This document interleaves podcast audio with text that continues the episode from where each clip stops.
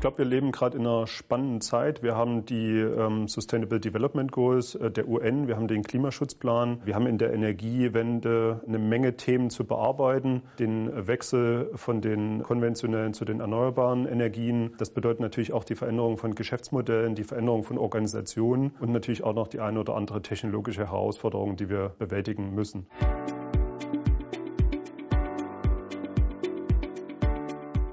Wenn ich mit Mandanten spreche, merke ich häufig, ähm, dass es in diesen Organisationen einen Diskurs gibt über die strategische Ausrichtung, die Frage, wie sich eine Organisation auf die Zukunft ähm, einstellen kann. Da hängt äh, die Frage dran, wo soll investiert werden, wie wollen wir uns aufstellen, wie können wir an diesen ganzen kritischen Themen überhaupt sinnvoll arbeiten, äh, wenn wir heute Entscheidungen treffen äh, müssen für eine Zukunft, die wir gar nicht kennen. Wir sprechen regelmäßig über das Thema CO2-Steuer, über die Transformation von konventionellen zu erneuerbaren Energien und natürlich auch über die Transformation von Geschäftsmodellen.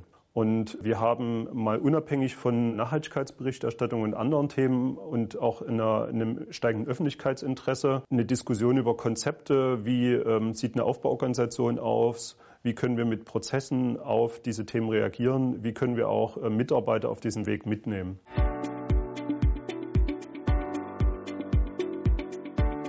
Ich freue mich auf 2022. Wir werden viel Veränderung in der Energiewirtschaft sehen. Wir werden neue Marktrollen sehen, neue Geschäftsmodelle. Ich freue mich, mit Mandanten zusammenzuarbeiten, die äh, die wesentlichen Dinge dann gelöst haben für sich. Sie haben ihre Managementsysteme auf Veränderungen vorbereitet. Ähm, sie haben die Entscheidungen, die sie treffen äh, müssen für ihre Investitionen äh, vorbereitet, können die in einem sinnvollen Umfang auch treffen und gehen diese Veränderungen auch aktiv an.